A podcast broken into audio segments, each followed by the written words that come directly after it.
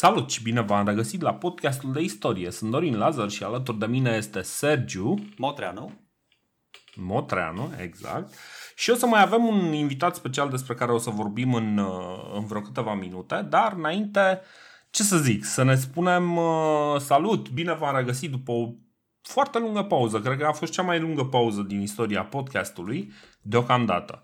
Și Știi cum e, podcastul este pus pe spart uh, record după record. Și sperăm să rămână așa, sperăm să fie cea mai lungă pauză din istoria acestui podcast, da.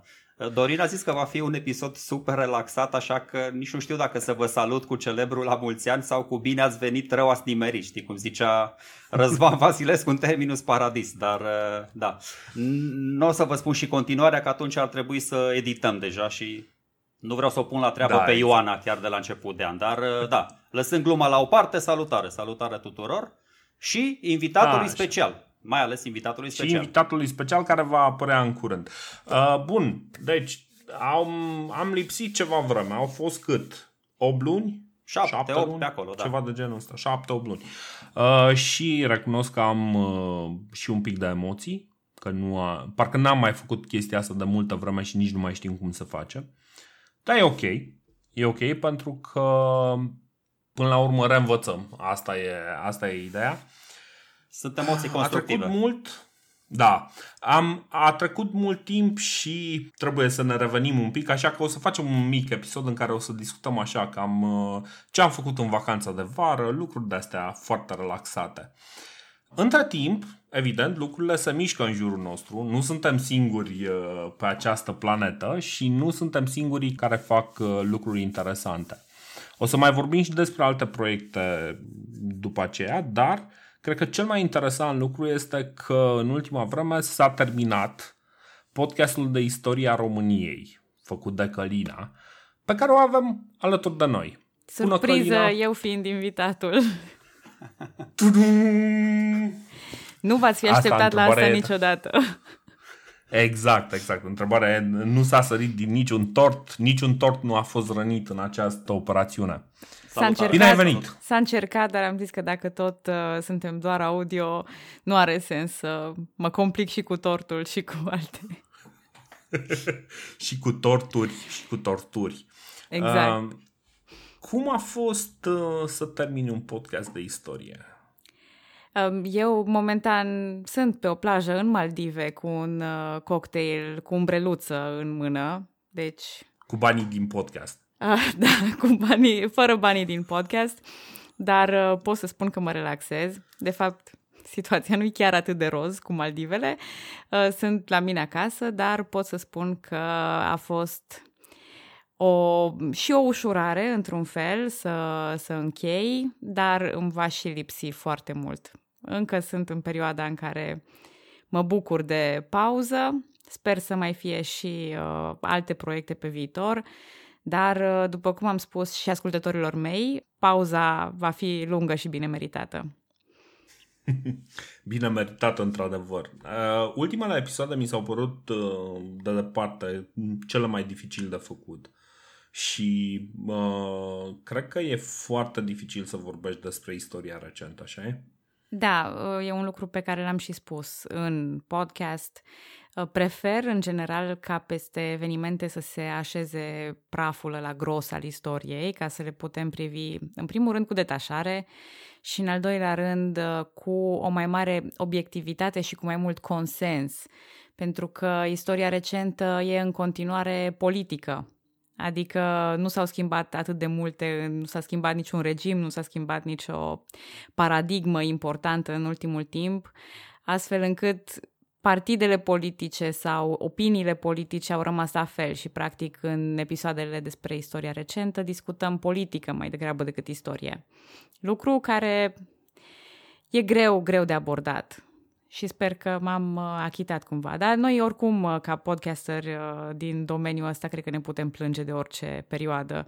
Cele îndepărtate nu sunt destul de bine documentate, cele mai recente sunt prea recente, cele din mijloc iar nu știm nu știu ce. Ei.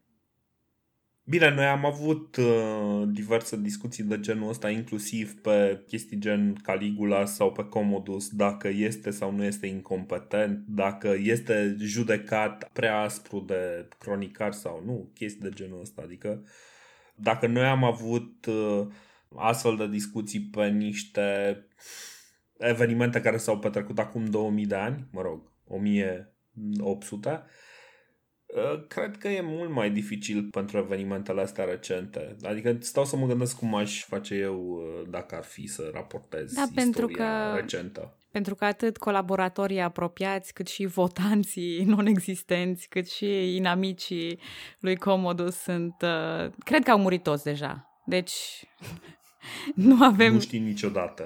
Nu avem Știi, pe cine să supărăm. Da, cum, cum mai zic din când în când, dacă n-ar fi fost omorât Mișelește, Cezar ar fi împlinit 2000, bă, aproape 100 de ani. Nu, peste 2100 de ani. Rușine Decimus Brutus. 123. Exact, rușine Decimus. și Să fie rușine Decimus Brutus. și toți prietenii tăi. Da, eu mărturisesc că mă simt puțin vinovat, nu foarte mult, dar mă simt puțin vinovat deoarece în ultimele șapte-opt luni de fapt, de când am luat și noi o pauză bine meritată, Călina urmează să ia o pauză bine meritată, noi am luat-o până acum, n-am ascultat-o aproape deloc pe colega noastră de la Cluj, în niciun caz atât de frecvent și cu atâta plăcere cu cât o făceam înainte, uneori uh, ascultam și de două ori un, un episod. Și acum să spun așa câteva chestii care îmi plac la, la podcastul Călinei. Îmi plac mai ales introducerile. Nu știu, modul ăla prin care reușește ea cu o glumă sau cu, printr-o paralelă, o referință din asta culturală mai simpatică, surprinde așa esențialul sau face trecerea dintre trecut și prezent într-un mod foarte natural. Și încă o chestie care am simțit că ne lipsește nouă multă vreme, reușești să prezinți și latura asta mai umană, mai umană a unor, a unor evenimente. Adică nu te referi doar la bătălii sângeroase, atingi și aspectele sociale, nu știu, astea de... Mi-au plăcut foarte mult uh, chestiile de cancan, modă, gastronomie, tot felul de amantlâcuri din astea pe care uh, așa zisa istorie serioasă pare că nu le tratează cum trebuie sau cel puțin așa era pe vremea când uh, învățam eu la școală. Nu știam nimic de chestiile astea.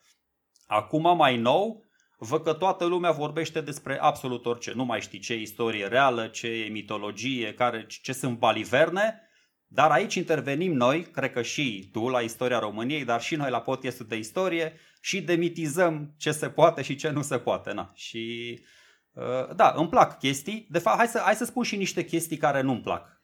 Vrei să-ți spun și niște chestii care nu-mi plac la pod sau, sau să nu începem cu din oh, astea? Oh, te rog. Că avem invitatul, tu ce faci? Arunci cu noroi în invitat? Păi nu, am întrebat-o dacă Sergiu, zice nu, nu. spune niște lucruri care nu-ți plac. Ok, ok. Bă, îmi place fluența ta în vorbire, îmi place tonalitatea ta, astea chestii bănesc, contează foarte mult la un podcast.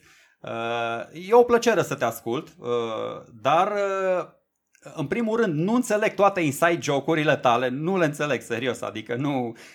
Cu Petru Cercel am fost norocos, dar altele sunt foarte Uh, dubioase. Și încă o chestie, acum că am terminat, gata, ți-am lustruit toți epoleții, uh, aici poate are legătură și cu mine și să știu că sunt mai fixis la faza asta, dar mă deranjează faptul că nu pot da seama, stai o secundă să-ți deschid și YouTube-ul cu istoria României, că să fac un pic de oh. analiză pe text, deci o, sunt, sunt pregătit aici, sunt serios.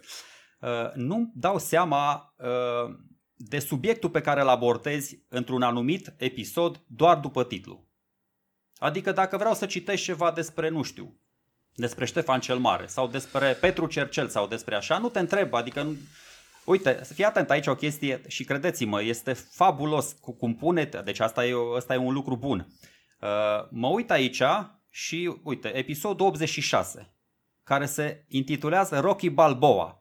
Și am zis, bă, ok, Poate nu-mi dau seama, dar mă uit la celelalte episoade de după. Uite, uh, următoarele vin așa. Another One Bites the Dust, Prințul de Aur, Ai parale, n-ai scăpare. Și după aia înainte este înapoi la o pincă, începuturi și șerpilienii atacă. Deci, adică fac eforturi disperate să înțeleg la ce te referi și în ce perioadă din istorie ești, dar nu reușesc pe cuvântul meu. E, e super fain, păi, dar, adică e provocator. Episoadele cred că au și descriere. În descriere sunt un pic mai exactă cu privire la perioada pe care o abordez și personajele reale. Uh, titlurile nu sunt făcute neapărat ca să fie uh, să reflecte perioada respectivă sau despre cine vorbesc, ci sunt făcute ca să, ca să provoace un pic, să, să vină cu niște, nu știu, aforisme sau titluri de filme sau uh, lucruri care, care au contat și în general le și explic pe parcursul episodului. Uite-te și la descrieri. La descrieri nu apare. Eu sunt sigură că la Prințul că de Aur uitat. e vorba de Brâncoveanu, cred. Corect, corect. Deși... Am spus, m-am... M-am prins la, la mai multe. Balboa despre cine... Rocky Balboa nu mai țin minte nici eu cine era. Dar um, Cred că la Rocky Balboa acolo băteam, uh, băteam un apropo la puterea asta de ridica după uh, exact, primești, încasezi exact. și... Um, dar prințul de aur sigur e Brâncoveanu. Asta, deși episoadele respective cred că au vreo trei ani de zile. Bine, acum, Sergio, o să-ți fac uh, o mărturisire, așa, un uh, behind the scenes pe care nu prea îl zic, pentru că uh, la mine să sparg uh, toate oalele astea groaznice este că lumea vine și ne spune nouă că de ce nu avem titluri mai, uh, mai simpatice. Pe de altă parte, când aveam titluri mai simpatice, tot așa aveam oameni care veneau și se plângeau, bă, dar eu nu-mi dau seama despre ce e episodul ăsta. Uh, cu alte cuvinte, uh, Călina, uite, tocmai ai uh, primit uh, o confirmare că uite. niciodată nu o să-i mulțumești pe toți cei care ascultă, chiar dacă sunt, uh, sunt fani. Păi. Și apropo, cum a fost uh, feedback-ul după ce ai încheiat? Ce reacții ai primit în general? Uh, mi-a scris mai multe lume după ce am, uh, sau frecvența cu care mi-au scris oamenii a fost mai mare după ce am încheiat podcastul. Uh, cumva, cred că asta e o meteahnă clasică de-a noastră de oamenilor. După ce se termină ceva, atunci regretăm, ne pare rău, vrem mai mult și pe parcurs lăsăm așa să vedem. Poate zice cineva, poate nu zice nimeni. Uh, bine, eu am avut feedback foarte, foarte mișto pe tot parcursul podcastului și după încheierea podcastului. Uh, feedback, feedback despre care eu am vorbit uh, în ultimul episod și am spus exact uh, că am uh, anumite tipuri de feedback care mă ating direct la inimă. Îmi pare mm-hmm. rău, Sergiu, că ăsta cu titlurile nu m-a atins atât de tare la inimă, m-a, atra- m-a atins la al cincilea strat, dar este... Nu mă, eu vreau să o iei doar într-o notă glumeață, adică eu pot da, să, să continui cu fixismul, că uite, acum am deschis episodul 86, Rocky Balboa și serios, nu-i vorba doar de titlu, că uite, intru la descrierea episodului și nu se înțelege mare lucru, adică dacă, dacă, n-ai, nu, dacă n-ai cunoștințe destul de solide despre istorie, tu, tu vorbești acolo despre bătălia câștigată de austrieși la Viena, dar sunt două bătălii câștigate de austrieși la Viena și pe ambele le-au câștigat. Ok, recunosc, sunt, sunt un pic uh, malițios aici pentru că îți dai seama până la urmă, pentru că spui și de bătălia de la Mohaci câștigată de austrieci și pe prima Mă rog, pe prima au câștigat-o turcii, deci e clar că vorbești. Întrebarea mea de fapt era alta. Ai făcut chestiile astea intenționat? Adică vrei să vină lumea la tine ca în Academia lui Platon așa, bă, dacă nu știi geometrie, dacă nu știi ceva istorie, n-aveți ce căuta aici sau așa a fost doar o chestie drăguță și să-i faci pe oameni cumva să-și, să-și bage nasul, să răscolească mai mult prin episoadele tale? Da, a fost intenționat și uh, a doua variantă este cea corectă, în sensul în care n-aș fi vrut de la bun început, cred că e și destul de anost, într-un fel sau altul, să folosesc direct, nu știu, perioada ca ani sau uh, corect, corect. numele unei personalități ca să, vor, ca să intitulez un, un episod. Cred că strânește mai multă curiozitate și am încercat să combin uh, partea de descriere să vină un pic mai multă uh, să fie un pic mai, uh, mai informativă, iar partea de titlu să fie un pic mai glumeață și mai, uh, mai incitantă, să spunem.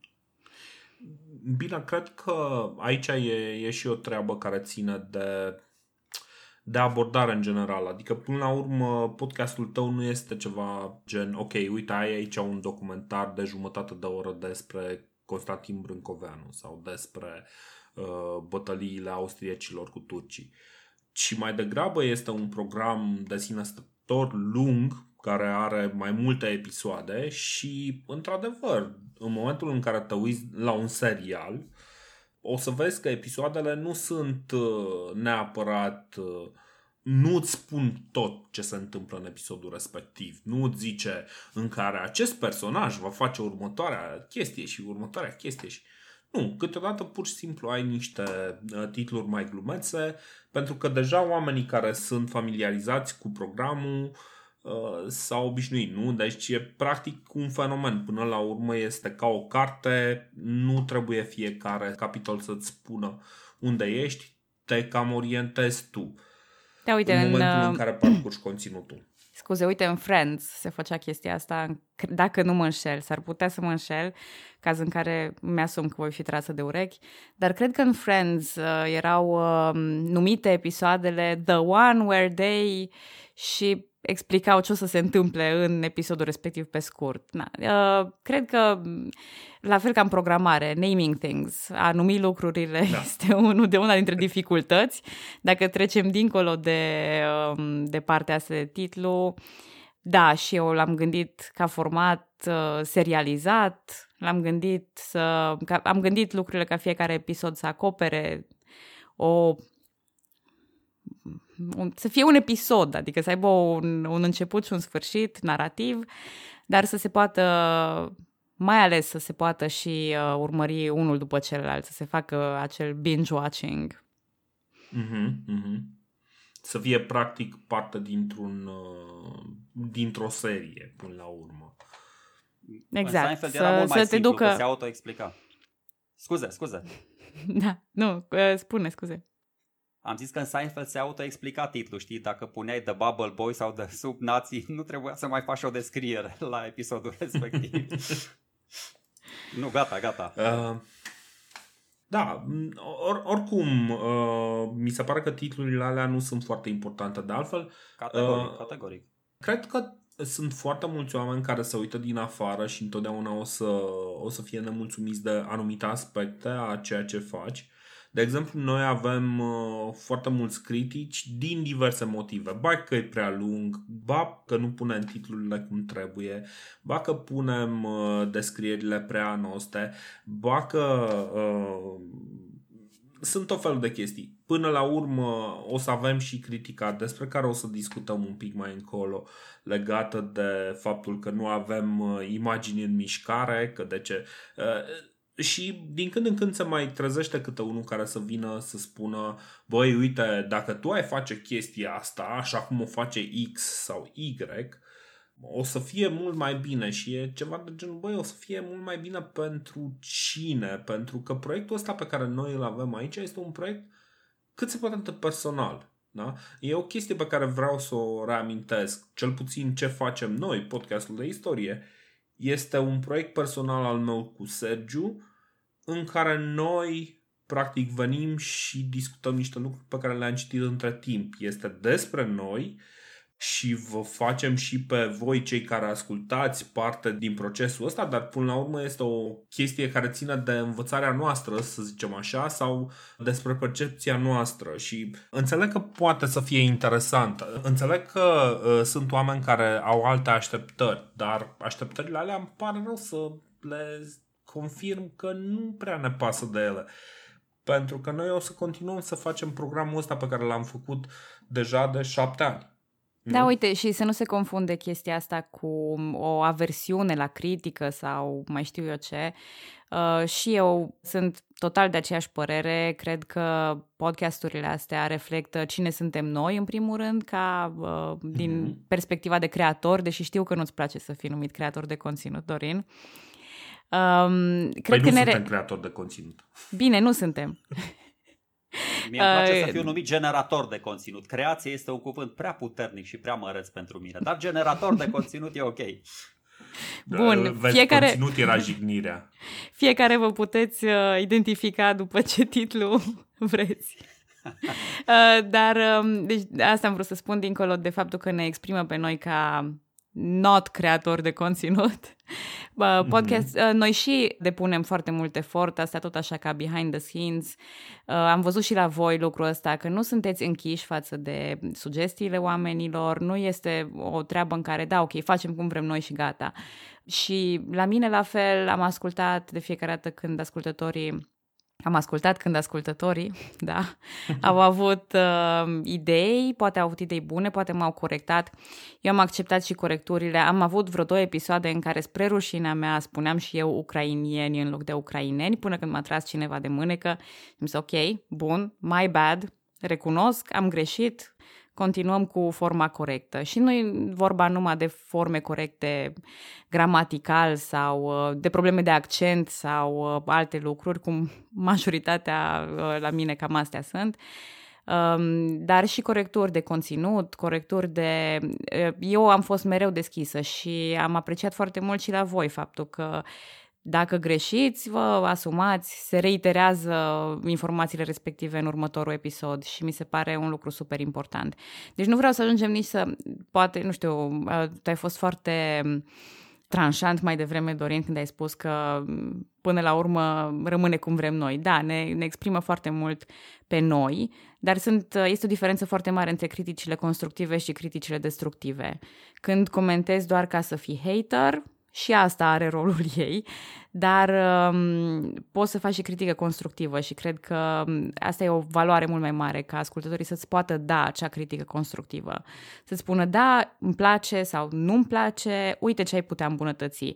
Iar noi de acolo, nu din rea intenție sau din prea bună intenție, vom lua ce considerăm noi că putem să îmbunătățim, ce considerăm noi că merită îmbunătățit, ce ne este în capacitate de a îmbunătăți și așa mai departe. Bine, acum, problema mea cea mai mare uh, real este că am primit destul de puține critici constructive utile. Am primit foarte multe care au fost destul de bune la început, când era chiar o curiozitate faptul că noi făceam podcastul ăla și uh, am venit cu un proiect mult prea îndrăzneț, am fost ascultați ca o curiozitate, ni s-a oferit ceva feedback, feedback care a fost foarte corect, pe care recunosc că nu, nu am știut atunci să-l incorporăm în, în podcast.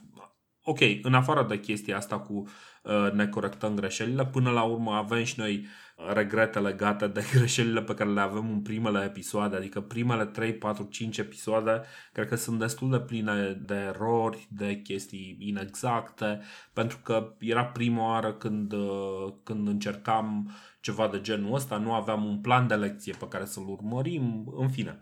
Problema noastră e că singurul feedback care ne-a venit a fost fie că noi uh, trădăm patria pentru că ținem cu romanii, ori chestii de genul ăsta aberante, oameni care vin uh, să-mi explice exact lucrurile pe care le zic în episod, legate de, de exemplu, dacomanie, știi, sau dacopatie, cum vrei să-i spui, uh, oameni care vin să ceartă cu noi uh, pe temele astea, foarte rar când uh, au venit oameni să ne spună, băi, ok, vedeți că acolo lipsește un anumit detaliu, este într-un fel sau altul, și ne-am dorit, deci uh, cel mai des uh, din uh, reascultarea episoadelor și din reiterarea conținutului ne-am găsit noi greșelile mai degrabă decât să vină alții să ne corecteze.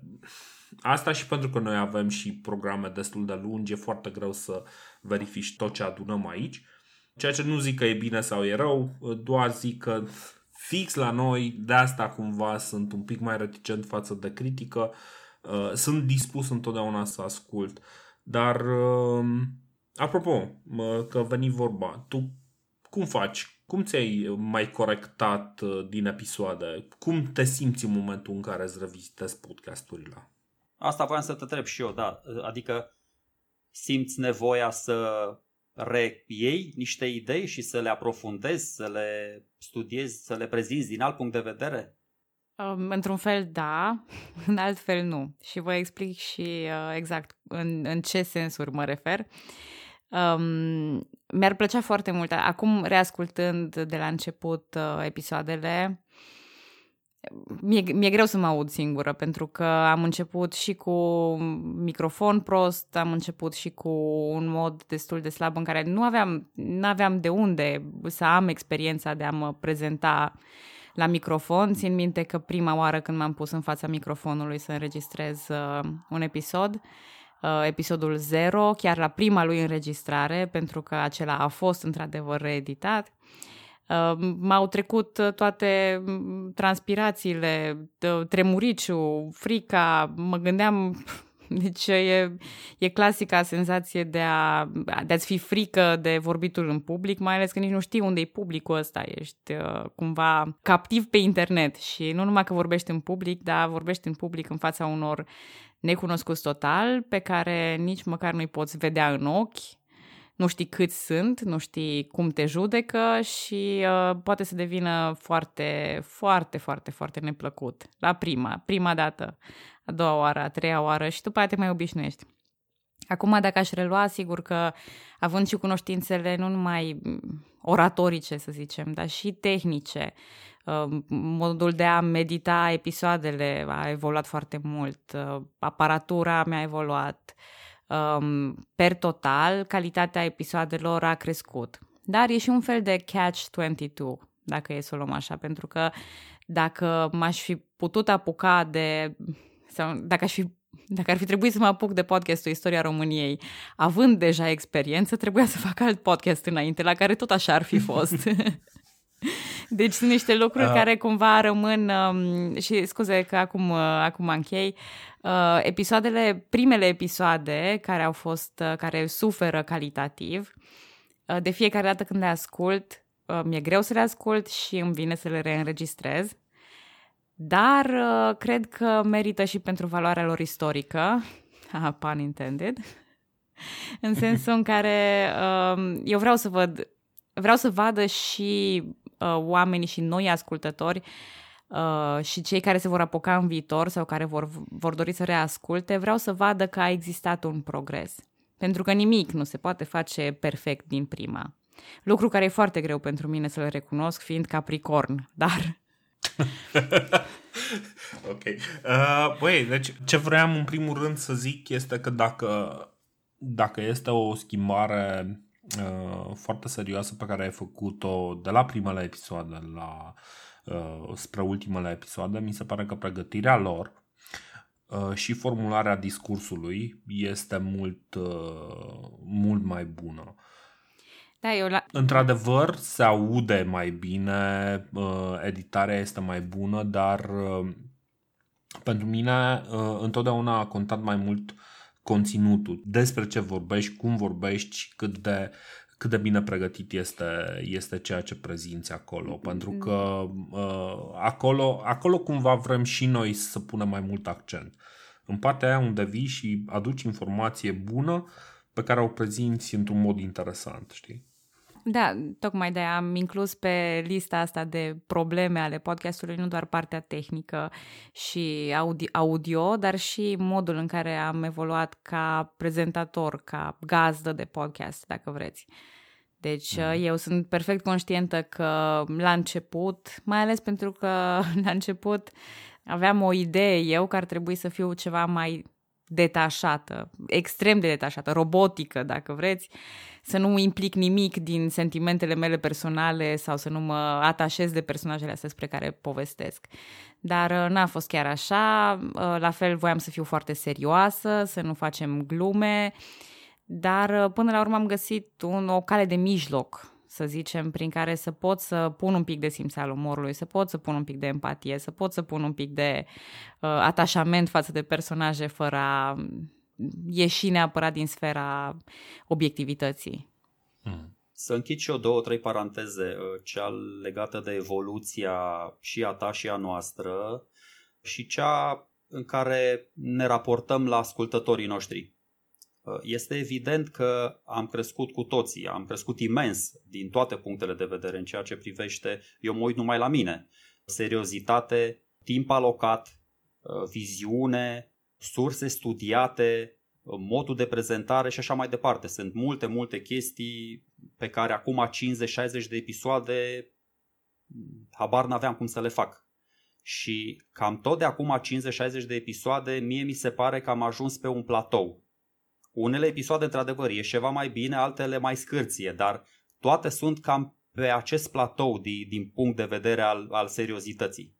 Nu, în niciun caz, cum zicea și Dorin acum câteva paragrafe în urmă, nu mai există diletantismele alea de acum 5-6 ani în care cu toată dragostea, uh, noi foloseam pe post de script uh, monitorul alb sau ceva, o chestie, na, o foaie, nu se face chiar așa, adică mi se pare că și acum, ok, primul episod după șapte 8 luni, într-adevăr, suntem un pic mai, mai emotiv, ne, ne tremură vocea, dar mi se pare că suntem siguri pe noi, suntem stăpânind subiectul, reușim, încă o chestie care îmi place foarte mult, din nou, ăsta e apanajul unui podcast în doi. Reușim să ne completăm mult mai bine unul pe celălalt. Și acum, bă, fără falsă modestie, fără falsă modestie, mi se pare că o tonă de informații pe care nu o să le găsiți la foarte mulți oameni mult mai profesioniști ca noi, așa spune și Călina pe episodul 0, nu sunt istoric, să știți, încă o dată să știți, nu sunt istoric.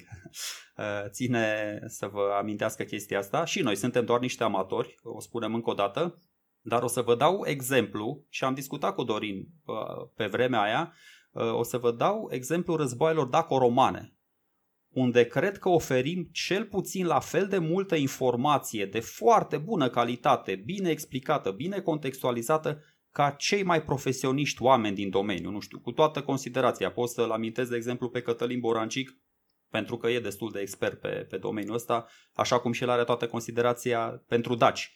Dar nu cred, adică, ok, poate nu avem mereu metoda, nu avem abordările unui istoric, pe care na, sunt oameni ăștia profesioniști, dar eu zic că facem o treabă foarte, foarte bună și aici la podcastul de istorie și uh, o treabă foarte, foarte bună o face și Călina la istoria României. Iar uh, privitor la raportarea noastră uh, vis-a-vis de ascultători, uh, din nou, o să folosesc, nu știu, o să parafrazez o mare zicere, atunci când încerci să-i mulțumești pe toți, sigur, sigur, sigur faci ceva greșit. Ok, că sunt mulți oameni care ne vor binele, deși ăsta cu binele m- mm, e mai mult decât relativ, Uh, eu n-aș fi, n-aș fi spus-o chiar atât de contondent cum a spus-o Dorin, dar sunt de acord cu ce a spus el, uh, așa, la nivel de, de fond, de problemă. Cu toată considerația, cu tot respectul, pentru că, vedeți, noi avem chiar o ediție, adică avem un moment special care se numește erată. Din respect pentru adevăr, din respect pentru gramatica limbii române, din respect pentru ascultătorii noștri. Dar asta nu înseamnă că ei trebuie să ne spună ce să gândim, cum să gândim și cum să ne petrecem timpul liber până la urmă. Că ăsta e un timp liber pe care îl petrecem cum credem noi de cuvință. În niciun caz nu suntem reluctanți la sugestii, dar, așa cum a spus și Călin, așa cum a spus și Dorin, na, cum e ăia cu apa curge facem noi ce, uh, ce am început să facem, continuăm să facem ce am învățat să facem. Și ți-am spus, nu știu cum uh, recenzezi tu opiniile ascultătorilor, dar mie mi se pare că sunt într-o măsură mult mai mare pozitive decât negative. Eu mă simt încurajat și oarecum măgulit, adică am citit unele mesaje absolut uh, radiante. Atâta încredere și atâtea mulțumiri și niște lucruri pe care le facem bine până la urmă, chiar dacă într-adevăr sunt și acele reproșuri, uite, numai eu am primit pe tema asta vreo 5 observații, cea că ritmul nostru de, de parcurgere a istoriei pare cel al unui melc, nici măcar al unui melc turbat, deci doar al unui melc, adică ne mișcăm foarte, foarte repede. Și apropo de o chestie, acum să mie, de exemplu, mi-ar plăcea să nu se termine niciodată podcastul ăsta. Uite, Călina, de exemplu, a făcut pasul și a reușit să închidă paranteza. Mă întreb dacă ai și alt proiect în minte sau mă întreb dacă vrei să discuți acum din două în două săptămâni, din trei în trei săptămâni o chestie despre geopolitică, cumva să rămâi în domeniul ăsta care te-a consacrat deja. Așa cum da. început să-i sări aia cu uh, Habsburgii la un moment dat și ai da, mai avut da, da, am avut încercări. Am avut istoria complementară a României, care a fost disponibilă pe Patreon și probabil că la un moment dat o să o public pentru toată lumea, dar aia are în jur de 4 cred că 5-6 episoade maxim. Uh, erau episoade din istoria universală, dar nu a fost niciodată ceva foarte gândit cap-coadă.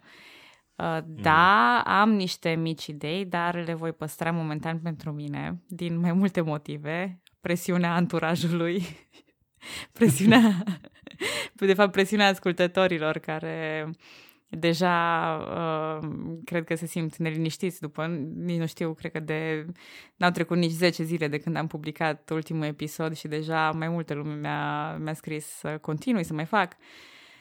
Uh, da, nu, uh, încă nu mă simt uh, pregătită să reiau cu altceva și în al doilea rând și poate cel mai important, vreau să se aștearnă praful puțin și peste ideile astea. Adică, momentan, da, aș vrea să continui cu anumite lucruri, am o idee pe jumătate formată în cap, dar uh, aș vrea să am o idee complet formată în cap, cu care să pot începe direct. Și știu că o să pot să transfer din experiența mea de la istoria României și să iasă ceva mai bine de la bun început. Dar revenind uh, la istoria României, dacă, să, să zicem, faci o pauză de un an, dacă l-ai luat de la început, ce face diferit? Aș pune de la început uh, simțul umorului și uh, empatia la bătaie și uh, probabil că aș face episoadele să fie de lungimi uh, ceva mai mare la început, pentru că în primele episoade din istoria României, într-adevăr, erau foarte, foarte scurte. Cred că lungimea asta de jum- între jumătate de oră și 40 de minute funcționează cel mai bine și s-a văzut la ultimele episoade, mă rog, de 2-3 ani încoace de când am ajuns la lungimea asta de episod, cred că a funcționat cel mai bine și uh, aș lungi puțin primele episoade aș uh, aborda puțin altfel anumite lucruri pe care mi le-am mai nuanțat între timp, opinii mai mult sau mai puțin personale, dar um, cred că nu aș schimba mare lucru din structura lui sau fundamental nu aș schimba. Am înțeles. Voiam să spun că îmi place foarte mult partea asta audio pentru că mă simt mult mai confortabil. Nu pentru că m-ar intimida camera de luat vederi, dar eu, de exemplu, acum în timp ce o ascultam pe Călina, pot să beau și puțină apă sau, nu știu, să stau picior peste picior. Și să fiu la fel de fluent în exprimare. Dacă am fi avut o cameră pe noi, ar fi fost puțin mai dificil. În legătură... Dar nu ăsta e singurul motiv pentru care facem audio. O să le detaliem puțin mai încolo. Da, critica asta cu formatul uh, audio-video pentru podcast. Am primit-o și eu destul de mult și uh, mă, mă și deranjează într-un fel de fiecare dată când se repetă. E drept că oamenii respectiv nu au de unde să știe că eu am expus deja problema asta de, în multiple rânduri. Am explicat de ce am ales să nu fac parte video. Am explicat uh, necesarul de resurse uh, tehnice, deci lumini, uh, persoane în editare, uh, resurse umane, de-aia spun, um, studio sau uh, timp extra alocat unui asemenea proiect care ar avea și partea video. Am explicat de nenumărate ori și de fiecare dată reapare această sugestie că ar trebui să fac și parte video. Și uite, um, pe mine cel puțin, nu, repet, oamenii respectiv nu au de unde să știe că eu am explicat asta de nenumărate ori, dar um, cumva pe mine mă, nu știu, mă, mă, mă deranjează, m-ar deranja ideea că oamenii ar abuza cumva de... Mi se pare că e vorba de, un, uh, de niște cereri nerezonabile pentru că oamenii în loc să, ascultătorii în loc să aprecieze efortul pe care îl depunem pentru partea audio efectiv, uh, să vrea mai mult, să fie tot timpul cumva uh, insuficient. Asta e firea umană. Asta e firea umană, și... din păcate. Na. Deci dorește Corect. tot timpul mai mult, e mereu nemulțumită. La mine e mult mai simplu. Mie îmi place foarte mult libertatea pe care mi-o oferă doar înregistrarea audio. Exact cum ai spus și tu, înregistrarea video presupune toate acele investiții, dar presupune și o prestanță, o morgă, ceva mai, cum să zic, mai impunătoare. Adică ar trebui să par și eu, să nu vin uh, îmbrăcat doar de la brâu în sus și toate chestiile astea. Dar am vorbit și cu Dorin de multe ori și, într-adevăr, suntem uh, cum să zic, suntem consecvenți în alegerea asta și ni se pare că e mult mai confortabil pentru noi așa. De ce să Cred că schimbăm o chestie care funcționează bine? Cred că pretențiile respective vin cumva dintr-o proastă înțelegere a conceptului de podcast, care la originea lui sau în, în definitiv e vorba despre un format audio, dar uh, fiind foarte prevalente acum podcasturile video sau audio-video, oamenii au ajuns cumva să asocieze partea asta video ca fiind absolut necesară pentru un podcast. Dar uh, ceea ce nu prea înțeleg oamenii este că podcasturile respective sunt făcute la o valoare de producție destul de mare, cu destul de mult efort, cu oameni care lucrează în spate pentru tot procesul tehnic, reglaj de microfoane, lumini, uh, inclusiv că ai un om care îți aduce paharul cu apă acolo să te hidratezi între reprize, pe când noi, ceea ce facem, reușim să facem treabă de foarte mare calitate, spun eu, raportat la condiția în care ne aflăm sau la resursele pe care le avem la dispoziție. Corect, corect. E, e foarte adevărat și mie îmi place foarte mult uh, mediul audio pentru că ne permite să creăm foarte mult conținut, să intrăm în detalii mult mai, uh, mult mai adânci, fără a avea și costul atașat al producției video, care este foarte mare. În momentul ăsta încă producția video uh, este foarte costisitoare și va rămâne foarte costisitoare, mai ales în ceea ce privește licențierea resurselor, pentru că una este să vin să citesc 2, 3, 4, 5 cărți pe care să le strâng într-un rezumat uh, aici. Alta este să licențiez materialele din ele, să le pot prezenta și să pot să fac uh, toate prezentările uh, respective. Numai că nu e numai asta. Este și uh, faptul că dacă e să-l numim conținut, podcastul se consumă sau se interacționează cu el altfel decât cu video. Nu ne interesează să stați cu figurile noastre vorbind, fiind uh, cumva necesar și canalul acesta video, ci podcastul este pentru acele momente în care faci altceva, dar uh, mintea ta este liberă să funcționeze și chiar să interacționeze cu un astfel de program. De exemplu, condusul unei mașini pe un drum lung sau, nu știu, un atelier de tâmplărie sau în momentul în care uh, ești la alergat sau cine știe, tot felul de astfel de activități unde poate că ochii trebuie să stea într-o anumită parte, dar mintea este liberă să treacă prin diverse alte, uh, alte programe de genul ăsta. Da? Că nu doar la noi ne referim.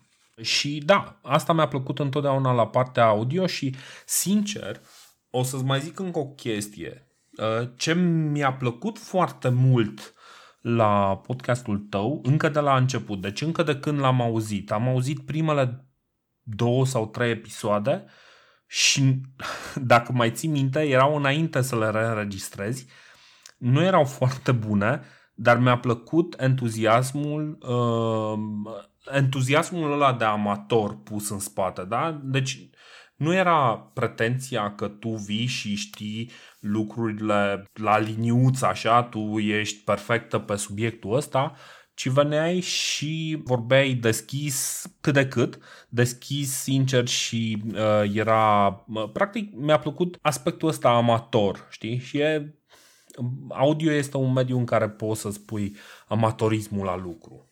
Da, e o oportunitate foarte mare. Dacă stăm să ne gândim înainte de partea asta de internet, trebuia să fie avizat într-o oarecare măsură pentru a putea să îți publici părerile sau să poți să le diseminezi.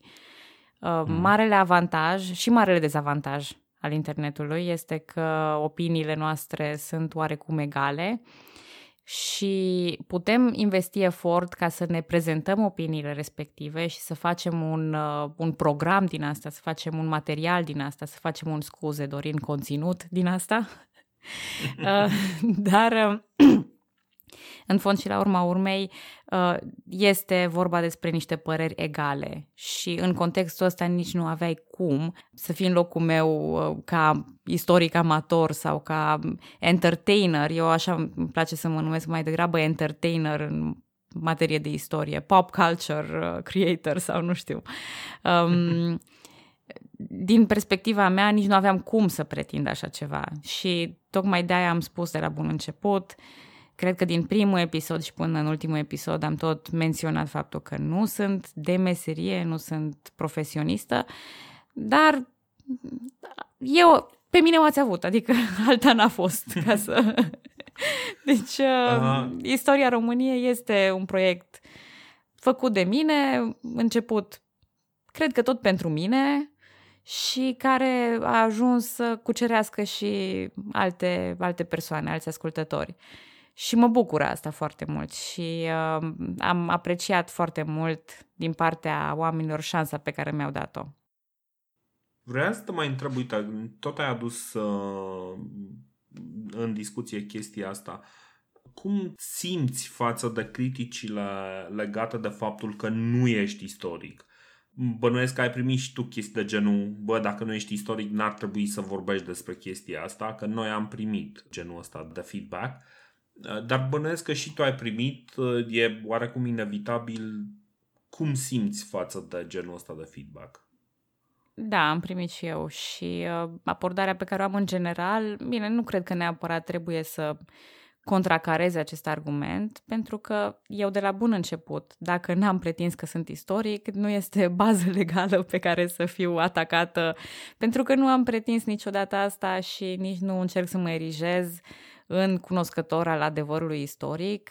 Oricum, adevărul istoric în sine este un fel de miraj, un fel de fata morgana pe care o căutăm cu toții și încercăm să îl lipim cumva acest adevăr din informațiile pe care le avem la dispoziție și din rațiunea proprie și din niște analize din astea de ce s-ar fi întâmplat dacă. Repet, nu cred că e justificată o asemenea critică. Dacă ar fi fost uh, persoane, dacă aș fi găsit în momentul în care m-am apucat de istoria României un material similar, aș fi fost mulțumită să stau să-l ascult pe ăla.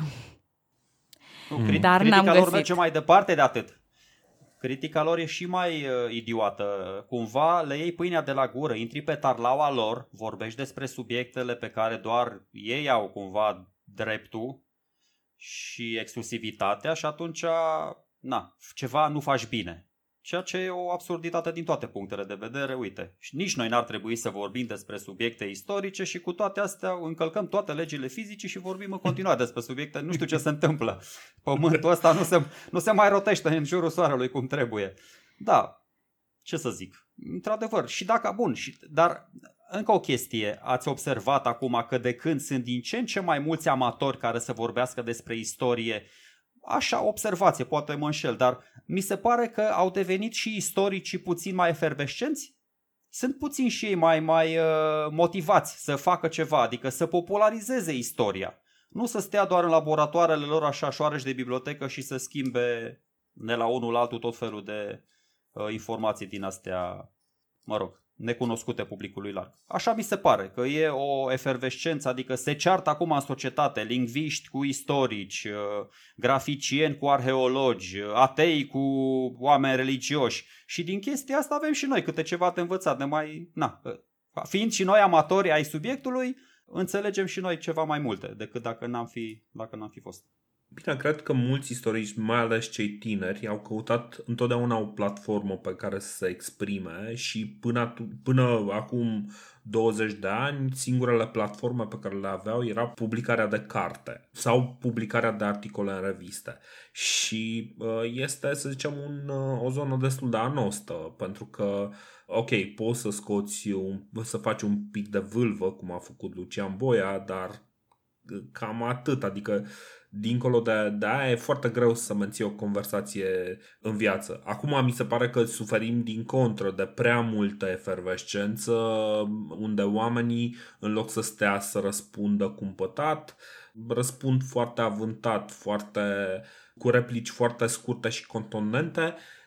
Sincer, prefer varianta în care să răspunde pe lung, inteligent și argumentat. Întotdeauna. Uh, dar, nu, asta este. Știi cum e. Asta, asta este semnul vremurilor. Ah, da, cam asta, cam asta e cheat code-ul. Dacă ceva pare prea simplu și ușor de înțeles, de obicei nu e istorie. adevărat, adevărat. Um, uite, Călina, știu că tu vrei să termini un pic mai repede, așa că o să mai am uh, două lucruri uh, Prima, prima chestie, dacă este ceva ce ai fi vrut să pui în uh, episodul de final, dar ai uitat sau nu ți s-a părut potrivit sau nu ai simțit că ai suficient de mult spațiu, this is the place. Dacă este ceva despre ce vrei să vorbești despre istoria României. Că până la urmă uh, putem să zicem că ăsta este un fel de uh, episod de final plus plus, știi? Post, post scriptum. Da, da, da. Fă da, la podcastul am... de istorie, dacă n-ai putut să o discuți la istoria României. Exact. Um, nu am nimic de adăugat, nu am vrut nici să abuzez de atenția oamenilor. Am vrut ca ultimul episod să fie scurt și la obiect. Uh, mai ales că nici mie nu mi-e un proces foarte ușor de a înregistra lucruri din astea emoționale și am zis că mm. dacă cu cât e mai scurt și mai concis, uh, cu atât șansele să mă apuc să plâng și să trag 10 uh, duble din episodul respectiv sunt mai mici. Dar um, ce am vrut acolo să fac a fost o mică istorie a podcastului și a ceea ce a însemnat pentru mine și ce sper că a însemnat și pentru ascultători. Eu cred că am acoperit destul de bine partea asta. Mereu o să fie lucruri care rămân nespuse, mereu o să fie lucruri care se mai află între timp, mi le mai amintesc, tot felul de, de pățanii sau de, sau de detalii, dar uh, cred că sunt mulțumită cu ultimul episod. Nice. Și uh, așa, cei care au ascultat istoria României, dacă acum ar fi, sunt pierduți și nu zic, uh, poate podcastul uh, de istorie nu este neapărat pe gustul lor sau poate este pe gustul lor și o să continue, dar o să vrea și mai mult. Ce le recomand celor care ascultă istoria României să asculte mai departe? S-au obișnuit cu tine, deja știi cum e. Uh, odată ce te-ai obișnuit la caviar și somon fume, parcă mai vrei o porție din când în când.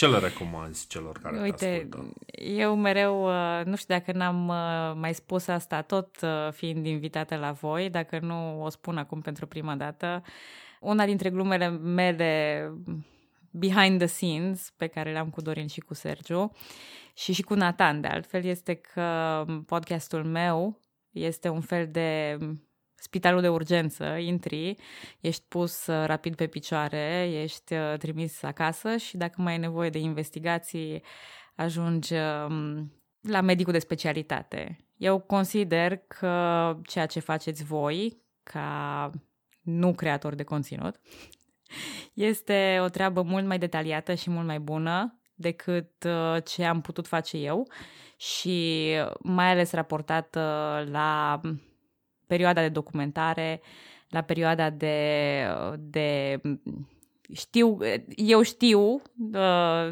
așa tot uh, behind the scenes, câtă muncă depuneți pentru un episod, știu ce nivel de documentare și ce nivel de interes extrem de mare trebuie să aveți și o consecvență greu de, greu de făcut la, la asemenea nivel. Eu uh, mă bucur că am partea mea de traumatologie și vă și îi invit pe toți ascultătorii mei care vor să experimenteze, să-și facă și niște analize mai amănunțite, să vă asculte și pe voi, să-l asculte și pe Nathan de la Istoria Moldovei, să asculte podcasturi de istorie, pentru că dacă au găsit această pasiune, merită, dar nu neapărat podcasturi de istorie, pot să asculte și să citească orice, cât timp satisfac niște curiozități și ajung să dea șanse unor subiecte pe care nu le-au abordat sau consideră poate chiar că nu le plac. Am spus-o și în episodul meu final, cel mai mult îmi place când îmi scrie lumea că ura istoria înainte și uite, o dat o șansă și a ajuns să fie, omul respectiv a ajuns fie pasionat de istorie, fie au găsit o mică nișă din istorie pe care am mai explorat, am mai citit, am mai văzut un serial, am mai ascultat un podcast și așa mai departe.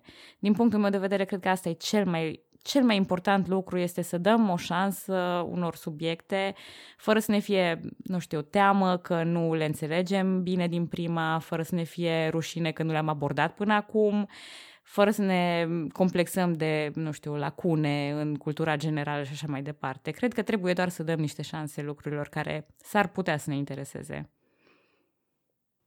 Da. Bine, eu o să fac uh, niște recomandări pentru tine, pentru că știu că tu ai mai făcut recomandările astea.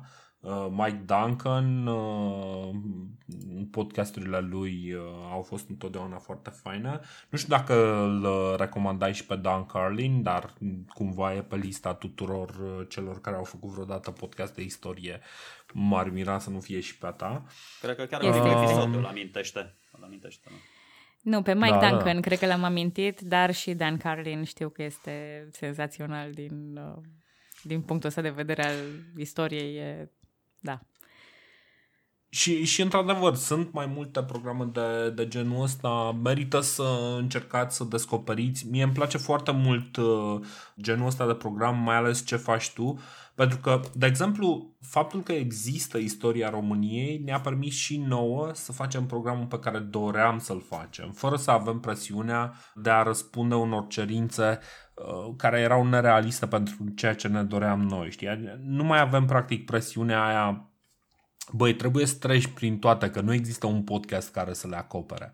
Acum există un podcast care să le acopere, așa la suprafață, când intri în detaliu, o să intri și o să te întrebi, bă, dar ce are Cezar cu, cu România? Așa cum ne întreabă foarte multă lume. Uh, dar, uh, da, Călina, mulțumim că ai venit alături de noi în acest episod. Îți mulțumim pentru munca pe care ai făcut-o. Cât sunt? 4 ani? 5 ani? În jur de 4 ani, da. Na. Deci patru ani uh, de muncă și știm ce muncă este acolo, deci uh, muncă susținută. Mulțumim mult pentru eforturile astea pe care le-ai investit.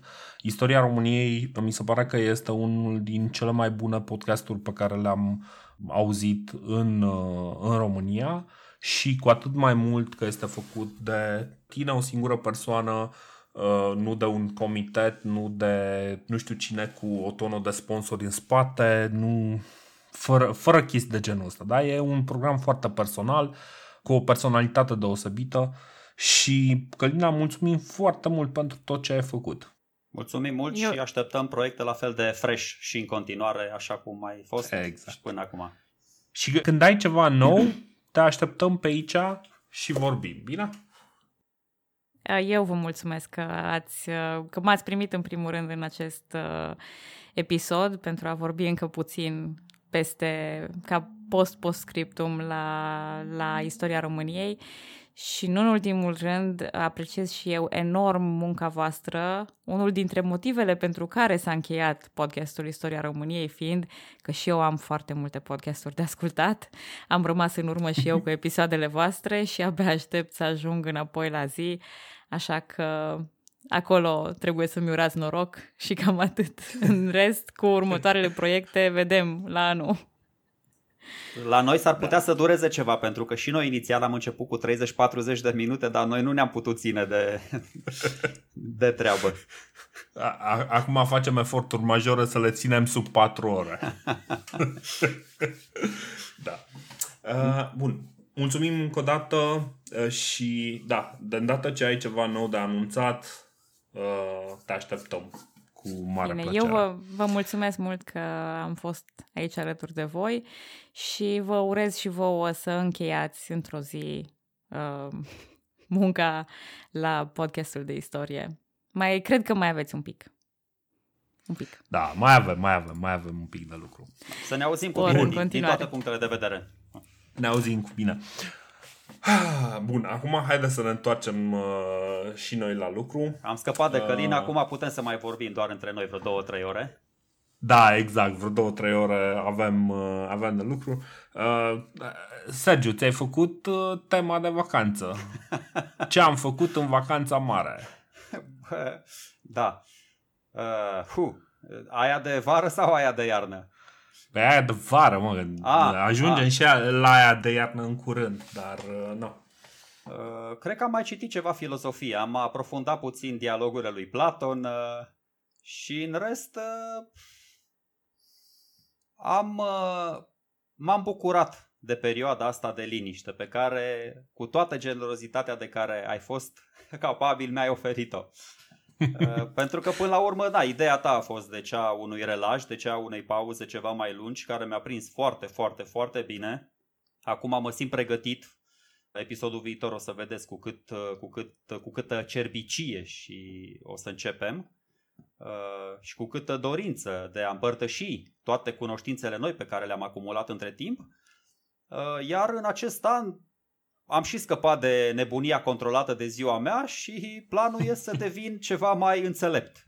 Iar uh, înțelepciunea asta se va, cum să zic, se va vedea și prin faptul că voi asculta mai mult, voi vorbi mai puțin, dar mai elocvent, voi încerca să pun mai mult, de mai multe ori punctul pe I și voiam să spun o chestie, dar n-am mai apucat, nu știu dacă are neapărat legătură cu Călina, de fapt are legătură cu generatorii de, de podcast. Eu, Dorin, uh, Călina, Nathan, ca să îl amintesc și pe cel de-al patrulea magnific. Uh, ideea este că, vedeți, noi suntem și uh, și de o parte și de cealaltă a fileului, și de o parte și de cealaltă a baricade. Adică noi când vorbim despre un podcast avem și calitatea de ascultător, de fan dacă vreți, că na, noi ascultăm podcastul Căline, ea ascultă podcastul nostru, dar avem și calitatea de povestitor, da? de acești creatori de conținut sau necreatori de conținut, spuneți-le cum doriți. Sfatul meu și are legătură, am mai spus chestia asta, a spus-o și Dorin de foarte multe ori, are legătură cu cu spiritul critic, un, un spirit critic la greu pe care îl văd la din ce în ce mai puțin români. Și rugămintea mea este nu vă transformați niciodată naratorul de podcast într-un erou. Niciodată. Doar pentru că are o voce frumoasă, doar pentru că uh, spune într-un mod foarte fluent uh, niște chestii cu care voi întâmplător sunteți de acord, dar să știți, în realitate, voi poate nu știți foarte bine chestiile alea nu aveți uneltele necesare, nu aveți timpul necesar, nu aveți răbdarea uh, să le verificați. Poate că așa e, poate că tipul spune tot timpul adevărul și numai adevărul, dar poate că unor exagerează, poate unor spune prostii, poate uneori îi duce lumea în eroare cu bună știință, adică voi puteți să credeți niște chestii fără să cercetați, fără așa, dar să credeți niște lucruri fără spiritul critic e periculos. Și uh, începusem ideea, dar n-am, n-am terminat-o, în spațiu public la noi sunt tot felul de certuri, v-am spus, lingviști, arheologi, toți oamenii din ăștia care, care-i problema, care-i păcatul lor cel mai mare? Pe lângă faptul că nu înțeleg, eu nu înțeleg rostul unei, unei certe așa, uh, acestor conflicte. Fiecare, fiecare o să vedeți ține cu dinții de viziunea lui și doar de viziunea lui. Bă, pe cuvântul meu, deci și ce e și mai trist, că măcar asta e trist, dar ce e și mai trist e că toți acești corifei, și o să dau și nume că nu mă feresc, că nu înseamnă că am o părere proastă despre ei, spun doar că se ceartă Alexe cu Baconski, Pogăceaș cu Alexe, Baconski cu... Fiecare îi luați așa, sunt multe nume, deci nu, am dat niște numere așa la, la nimereală, doar să fie relevantă pentru context. Fiecare dintre acești corifei are cohortele lui de susținători, care sunt din aia așa care le sorb cuvintele din gură și sunt dispuși să iasă cu pieptul gol și să se bată pentru profetul lor. Ceea ce mi se pare foarte, mm-hmm. foarte stupid și periculos genul ăsta de comportament și asta vă spun. Nu faceți chestia asta. E normal, e normal să avem oameni și eu am, în tinerețile mele și eu am, uh, am simțit de mai multe ori vibrația asta în legătură cu o persoană, nu știu. Mie mi-a plăcut, da, e, e normal să te identifici cu cineva într-o măsură mai mică sau mai mare. Mie mi-a plăcut foarte mult de George Pruteanu, bă, vorbea atât de frumos cu despre gramatica limbii române, chiar și când îl luau ăia de la vacanța mare la mișto. Îmi place acum, îmi place și de CTP, nu în legătură cu toate subiectele, dar na, îmi place mm. de Radu Paraschivescu foarte mult când vorbește la Digi și se duce și își bate joc de, mă rog, nu-mi place când își bate joc de când ia la mișto pe cei de la Arsenal, dar mă rog, nimeni nu e, nu e perfect. Uh, Ideea e că uh, ce, foarte important și mă rog nu trebuie să vă spun eu că nu suntem noi aici speaker motivațional, dar încă o chestie pe care tot așa am vrut să o întreb pe Călina, dar am uitat. Să știți că uneori eu simt că am o datorie nu doar istorică, istoria nu e niciodată doar istorie, să știți. O să, în ultima vreme noi am făcut digresiunea asta uh, filozofică și ați văzut câtă filozofie este în istorie și cum se leagă una de cealaltă și e până la urmă este educație. Și să știți că simt uneori că noi facem și educație. Și îmi place să cred că oamenii care ne ascultă, cu cât ne ascultă mai mult, vor deveni mai toleranți, mai isteți, mai înțelegători și ideea este că toți oamenii ăștia pe care noi îi așezăm acolo pe un piedestal au problemele lor, au nereușitele lor, au nesiguranțele, fricile lor. Unii dintre ei, pe care am amintit, sunt praf din foarte multe puncte de vedere. Ce vedeți voi la un om, ce auziți noi acum la noi, cât să fie, Dorina, nu știu, 5%, 10% din ceea ce reprezentăm noi, în fapt, în realitate. Adică noi da. mai avem și alte valențe, noi mai avem și alte fațete, ne mai distrăm, mai glumim, mai bem un suc uh, de fumat și alcool, nu prea bem, dar în fine, chestii din astea așa, de copii de 14 ani. Ce, ce vreau să spun, nu vă mai lăsați seduși de oameni din ăștia care la prima vedere, doar la prima vedere, uh, sunt impecabili. Pentru că nu așa se face o educație uh, sănătoasă. Bine, acum știi cum e? Oamenii au nevoie de eroi. Da? Și dacă Dan Alexe sau uh, oricine altcineva, Baconski, oamenii ăștia vin ca eroi, eroi care să te reprezintă pe tine, să reprezintă anumite frustrări pe care le, le ai, cumva e greu să te desprinzi de aura asta eroică pe care o au. Uh, pentru mine a fost într-adevăr o perioadă ultimele luni, dar nu numai ultimele luni, ultimii ani. A fost o perioadă în care am văzut și limitele unor oameni pe care îi vedeam uh, mai sus, dar uh, am văzut și că trebuie să am un pic mai multă înțelegere față de cei care greșesc. Pentru că eu însumi greșesc foarte mult, dar uh, eu, ca individ, uh, foarte des în momentul în care mă raportam cu alții, uh, ceream de la ei mult mai mult decât aș fi putut eu să dau. Și atunci cumva în momentul în care mi-am dat seama că oricine poate să greșească, oricine poate să, să înțeleagă niște lucruri greșit superficial și uneori chiar oamenii pe care îi credeai impecabili ajung să fie failibili, poate chiar să greșească în, în moduri uh, regretabile, da, îți schimbă un pic uh, viziunea asupra lucrurilor. Ăsta este motivul pentru care, uh, într-adevăr, nu e bine să-ți menții foarte mult eroi sau să-ți menții foarte mult uh, aceste modele. Este bine să împrumuți anumite lucruri, anumite trăsături de caracter, dacă te inspiră o anumită filozofie, poate, dar uh, este bine în același timp să fii flexibil, să te uiți în jurul tău, să ai mai multă deschidere. De exemplu, uh, pentru mine, dacă aveam o discuție acum, nu știu, 4-5 ani, probabil că am fi avut uh, o discuție din care veneam mult mai din dreapta spectrului politic. Acum, în schimb, să zicem, nu prea mai sunt de acord cu lucrurile pe care le ziceam acum 5-6 ani și asta pentru că învățăm. Și asta este chestia cea mai importantă, zic eu. Uh, asta este ceea ce ne face umani, mai uman decât un uh, model uh, lingvistic masiv, că tot este la modă subiectul. Capacitatea de a învăța, de a ne adapta și de a acționa, nu de a reacționa. Poate asta este iarăși o lecție importantă e mai important să acționezi decât să reacționezi. Oamenii care stau și consumă numai uh, media social, uh, numai uh, conținut video, audio, de ce nu, și audio, se păstrează la nivelul în care doar reacționează, doar răspund la niște stimuli.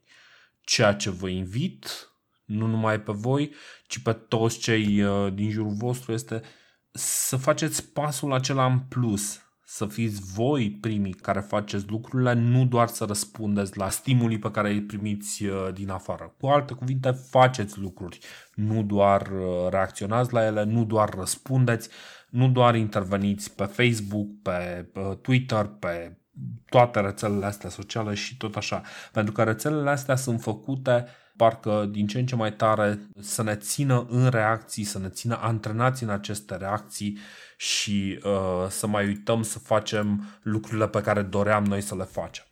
Uh, a fost, uh, perioada asta a fost o uh, perioadă foarte bună de reflexie. Mi-am dat seama cât de mult mi-a lipsit să fim aici în fața microfonului și să explorăm în continuare diversele perioade istorice.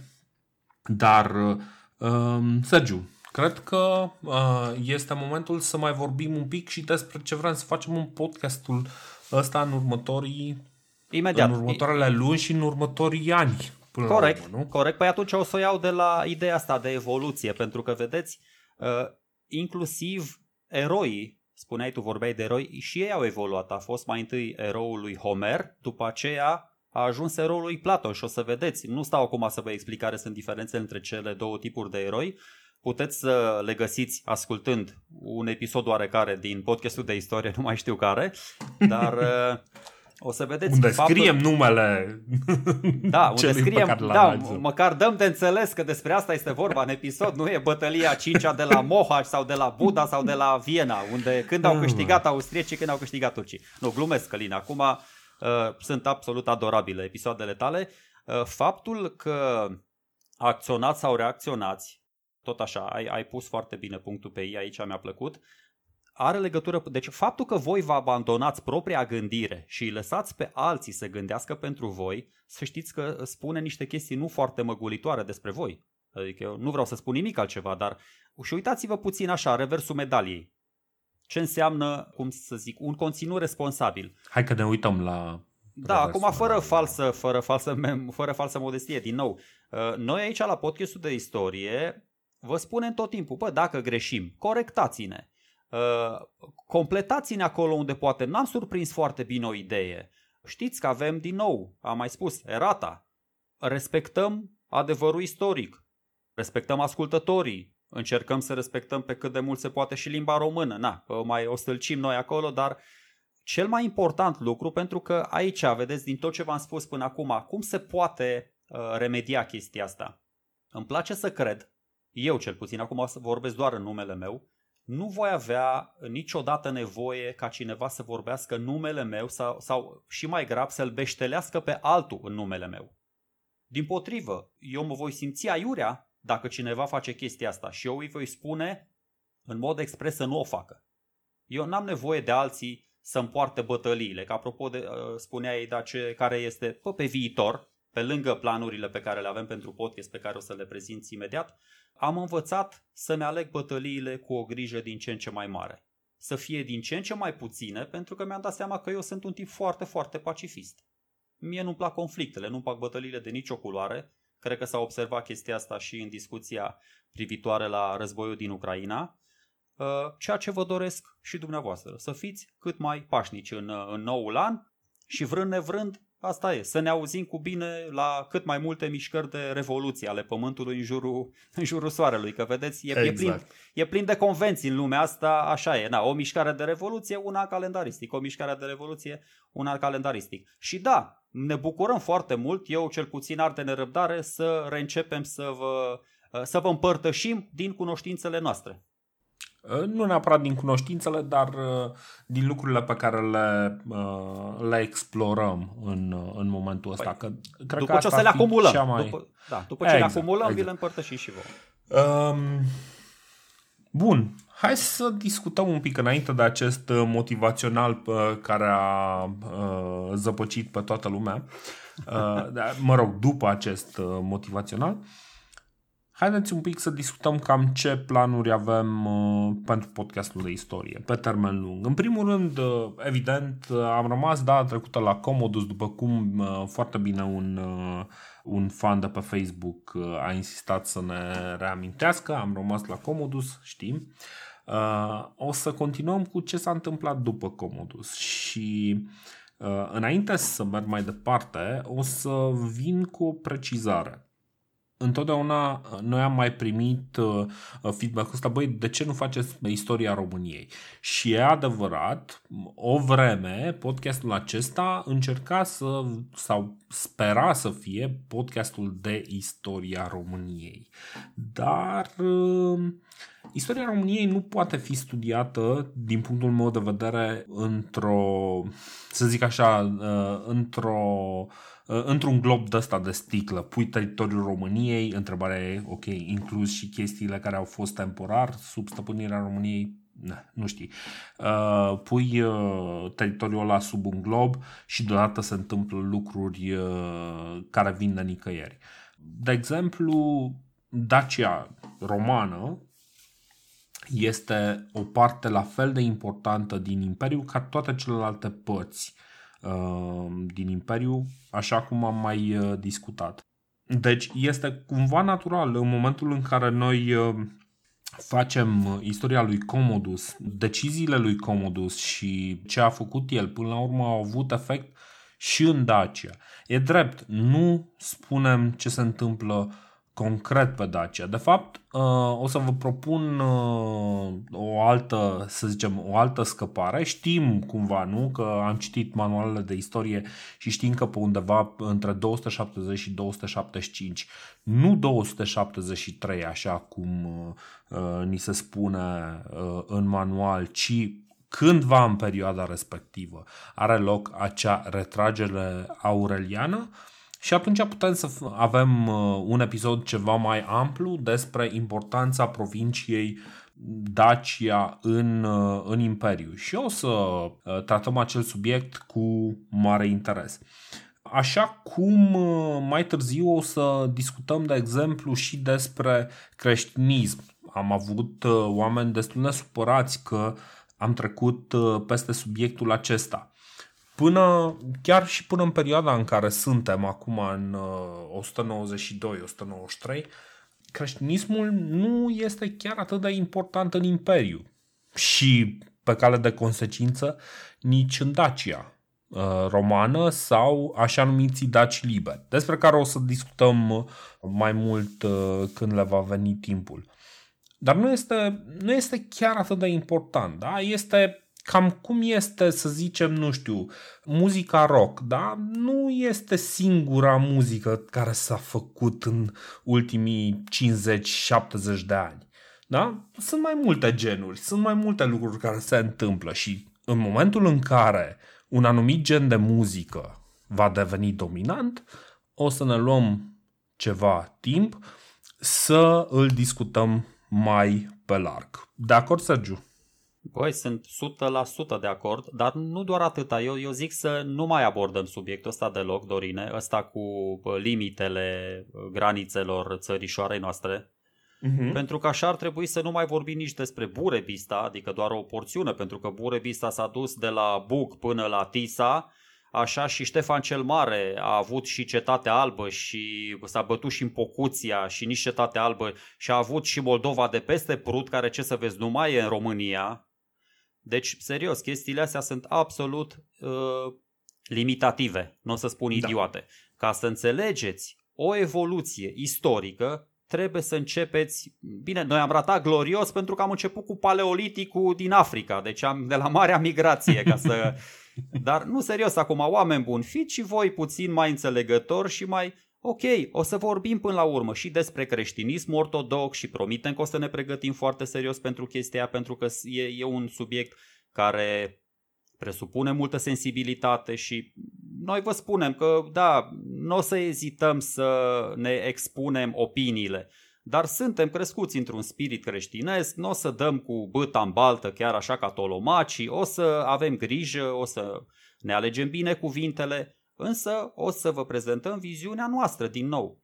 Și dacă până acum astea au fost subiecte pe care, ce, ce mi se pare fabulos, e că înainte să încep podcastul ăsta, eu îi spuneam lui Dorin că știu undeva cam 20% din ce urmează a fi Republica Romană și Imperiul Roman despre care urma să vorbim cred că de fapt era un 5-10%, ăsta era mai aproape de adevăr. Adică eu n-auzisem în viața mea până acum de Catilina, de Sertorius, de Labinus, de Corbulo, de toate astea.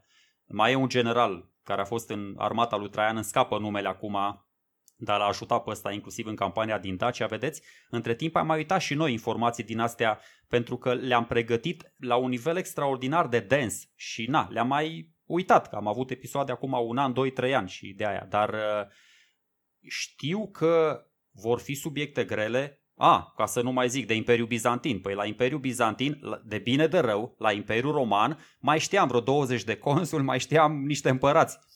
Niște anecdote de pe vremea lui. La Imperiul Bizantin, care se apropie cu pași repezi, așa cum se apropie și creștinismul, la Imperiul Bizantin eu, în afară de Justinian, ăsta, Vasile Bulgarohtonu, niște Constantin și aia, paleologii de pe final de Imperiu, plus niște chestii conexe, v-am spus, nu știu nici 5%.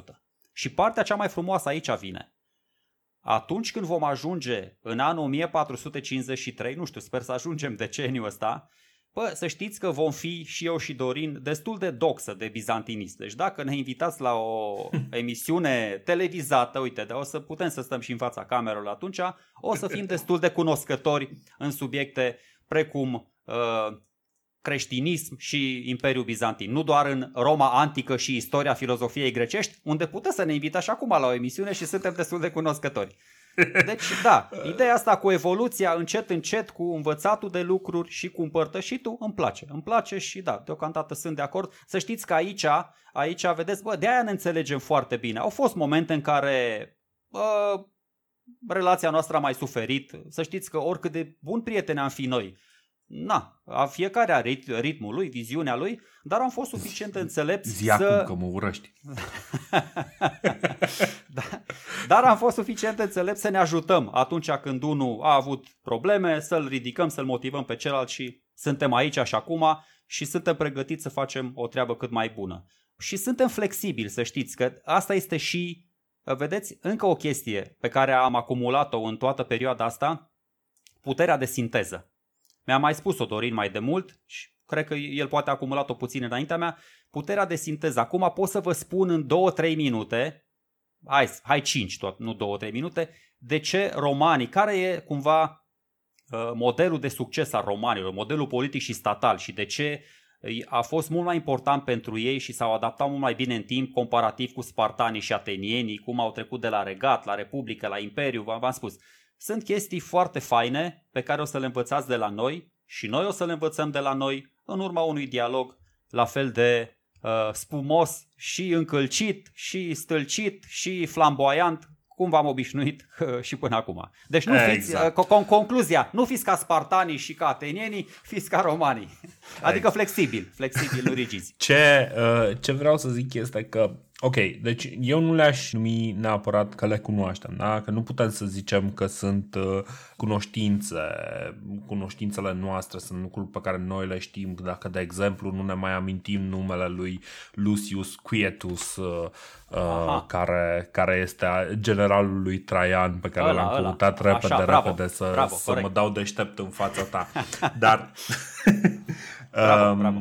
Deci, ca idee, nu suntem autorități pe subiectele astea, știi? Adică întotdeauna ce am uh, transmis și ce am încercat să transmitem întotdeauna este că este loc de învățat și pentru cei care vorbesc mult pe subiectul ăsta și chiar dacă noi ne-am uh, dezvoltat capacitatea de sinteză, Asta nu înseamnă că nu o să preferăm să lăsăm dialogurile astea să curgă natural, uh, numai că totuși v-am auzit mesajul și într-adevăr uh, o să încercăm să facem episoadele mai scurte. Poate într-un fel mai, uh, mai artificial, dar o să vedem, uh, sigur o să avem o soluție. Pentru că a trebuit să stăm zilele astea și să ne gândim exact care va fi abordarea abordarea pe termen lung pentru că este clar că vrem să menținem uh, totuși un rit de a produce material de calitate, un podcast de calitate pentru voi cei care ne ascultați, dar în același timp nici nu vrem uh, să pericliteze spațiul nostru personal. Este foarte mult uh, timp petrecut aici în uh, cercetare, în uh, pur și simplu explorare a anumitor subiecte. Nu este un lucru uh, foarte simplu și o, o să încercăm cumva să împăcăm și capra și varza și uh, mai era încă cineva care trebuia să mai transport și un lup. Lupul, cred. da, da, da. Așa, lupul, capra și varza, le vom, le vom împăca pe toate. Uh, ce, ce o să mai facem? Da? Deci uh, noi o să continuăm uh, podcastul de unde l-am lăsat. Da? Poate că nu o să mai intrăm în același gen de detaliu, deși mereu am spus că nu o să mai intrăm așa de tare în detaliu, dar sunt prea multe lucruri prea faine de zis ca să nu le zicem. Nu o să intrăm așa de mult în detaliu. Dorin episodul viitor prezentind toată genealogia lui Pertinax. exact. Deci uh, nu o să fac chiar chestia asta, dar Um, până la urmă suntem aici fără niciun uh, deadline. Da? Nu, nu avem uh, o țintă oarecare, nu avem un contract care să spună în 5 episoade trebuie să facem cu tare chestie. Uh, suntem tot la un, la un proiect care va crește organic, va crește natural și uh, își va continua mm, ce, ce am lăsat acum uh, trei sferturi de an în spate, vom continua în mod natural uh, să facem. Uh, da, o să încercăm să, uh, să luăm o parte din sugestiile care ne-au mai venit, da, legate de cum ar fi poate mai bine să facem o prezentare a site-ului. Poate o să lucrăm, dacă o să avem timp, și la site-ul podcastdeistorie.ro unde să facem un pic mai prietenos, un pic mai accesibil podcastul. Uh, poate să, să dăm o organizare un pic mai bună unde se pot uh, pe, pentru cineva care de exemplu nu este foarte fascinat de istoria foarte veche, de preistorie, să-i zicem ok, aici poți să intri este doar despre daci sau aici poți să intri este despre Republica Romană și tot așa. Uh, să facem diverse, uh, să zicem, uh, puncte de intrare pentru, pentru podcastul nostru, că deja este avem, avem peste 200 de ore de, de material, dacă țin bine minte, și astea 200 de ore sunt greu de explorat. Nu, nu este foarte ușor pentru că, într-adevăr, totuși conținutul audio este mai greu de parcurs. Apropo Acum, de ce? Zi. O, o chestie și așa cumva, mă rog, o să spun din nou punctul meu de vedere. Apropo de ritmul ăsta pe care îl avem, un ritm nu foarte susținut și de uh, puterea noastră de sinteză, din ce în ce mai mare, sper eu. Am avut de câteva ori impresia în trecut și acum o mai am, când ascult episoade mai vechi, am avut impresia că n-am acoperit, nu v-am spus, nu de multe ori, deci nu e o chestie, nu, nu dau cu bard așa, nu, nu, nu, nu încerc să fiu foarte intransigent cu mine, dar am avut impresia că n-am acoperit chiar cum trebuie anumite profunzimi ale unor subiecte, că asta o întrebai uh-huh. și, pe, mhm. și pe Călina dacă a avut impresia asta. Mi-aș dori, poate, poate uneori să înțeleg mai bine, adică să prezentăm noi cumva, băi, cum funcționau societățile alea așa în ansamblu. Dacă vorbim de egipteni, de persani, de romani, de daci, de... Ok, poate la unele nu-i treaba noastră să intrăm în detaliu, poate despre altele nu avem suficiente izvoare, dar pe viitor, mai ales acolo unde avem material, poate, poate aș dori să mă refer mai mult la istoria asta a comunităților, a societăților decât a personalităților. Am, am mai spus noi uh-huh. teoria asta, am expus-o și acum câțiva ani, cred că a vorbit și Nathan la el uh, despre teoria asta.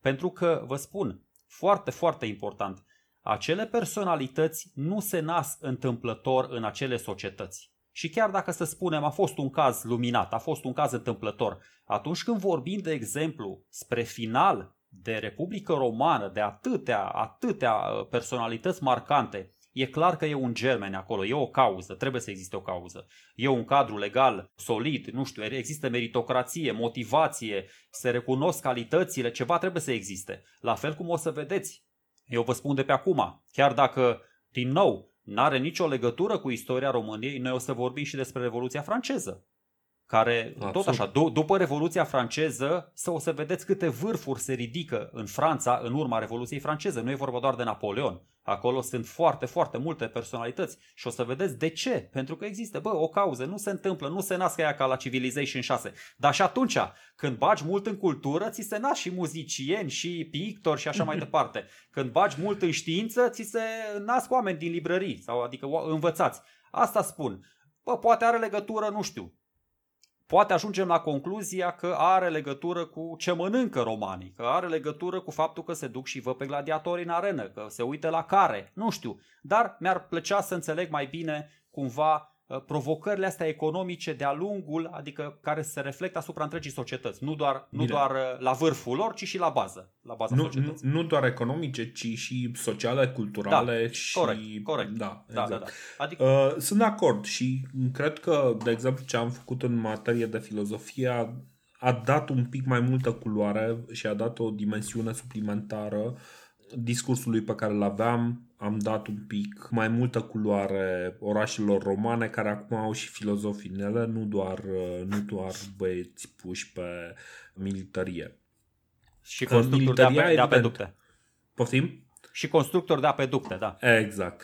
Uh, militaria, evident, o să continue să, să fie un aspect uh, interesant pentru că, da, uh, istoria politică uh, și uh, economică, că o să vorbim uh, și despre economie cât de cât, este într-adevăr uh, mai bine studiată, mai, mai prezentă, mai ușor de, de explicat. Uh, dar o să mai ne luăm uh, din când în când timp să mai studiem câte un subiect și să facem o astfel de explorare. Încă, scuze, scuze un pic, uite, apropo că mă așa. întrebai, uite, cea mai importantă mi se pare, că, ca, tot așa, ca o trecere revistă dinspre trecut spre viitor. Cea mai importantă uh, schimbare de paradigmă, de azimut, dacă vrei, și aici eu îi recunosc meritele lui Dorin, că a fost ideea lui, dar am achesat repede la ea, adică nu am avut nicio problemă, mi se pare digresiunea asta filozofică pe care am făcut-o timp de mai bine de un an și care mie cel puțin mi-a oferit o complet altă viziune. Deci absolut, nu doar asupra evoluției ideilor și asupra vieții, dar în mod special asupra istoriei, așa cum spuneai și tu, pentru că Alături de istorie, dacă stați și vă gândiți foarte, foarte bine, și filozofia este o poveste foarte frumoasă. E o da. poveste a ideilor, nu știu, cele mai importante idei, cele mai puternice, cele mai durabile idei pe care ni le-au oferit înaintașii noștri. Și ideile astea se vor regăsi în toate momentele sociale, militare și cum vreți voi, în toate societățile. Și romanii, și bizantinii, și francezii, și românii o să preia din ideile astea într-un fel sau altul și o să se raporteze într-un fel sau altul la ele. Da, da, da. Bun. Uh, mergând mai departe, mai sunt iarăși uh, critici despre care am mai vorbit și când vorbeam cu Călina, poate am mai vorbit și în episoade anterioare, în care discutam despre partea asta în care vine cineva care nu înțelege ce gen de efort facem noi aici, ce gen de efort punem noi în, uh, în acest program și ne sugerează diverse îmbunătățiri. Nu doresc să descurajez pe cei care ne ascultă, uh, să-i descurajez din a ne ajuta cu sugestii. Uh, dar trebuie cumva să facem mai clar acest aspect, nu ne interesează partea video.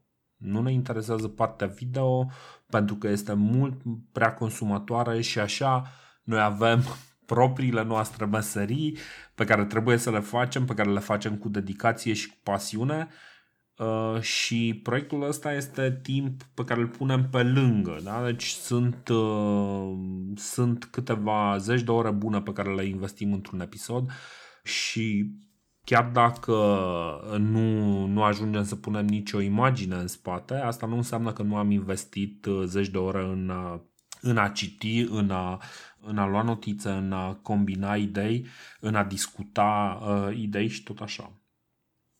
Într-un fel, recunosc că mă întristează când avem, uh, de exemplu, unul din cele mai complexe documentare despre, nu știu, Republica lui Platon, chiar dacă ok, materialul respectiv, nu, eu nu sunt filozof, da? deci e clar că m-am folosit de niște materiale pe care le-am folosit de aici de acolo și răspunsul la el este hmm, dar parcă ăla este mai bun uh, când face chestia asta. Bă, da, ok, dar noi am explicat pentru cei care ne ascultă și cumva cred că suntem, uh, suntem aici oamenii care înțeleg ce facem, au stat cu noi și cei care înțeleg ce facem sunt în continuare cu noi, că ne dau feedback, că nu ne dau, uh, ei înțeleg foarte bine ce încercăm noi să facem aici, ce tip de program uh, vrem să facem și ce tip de program o să continuăm să facem.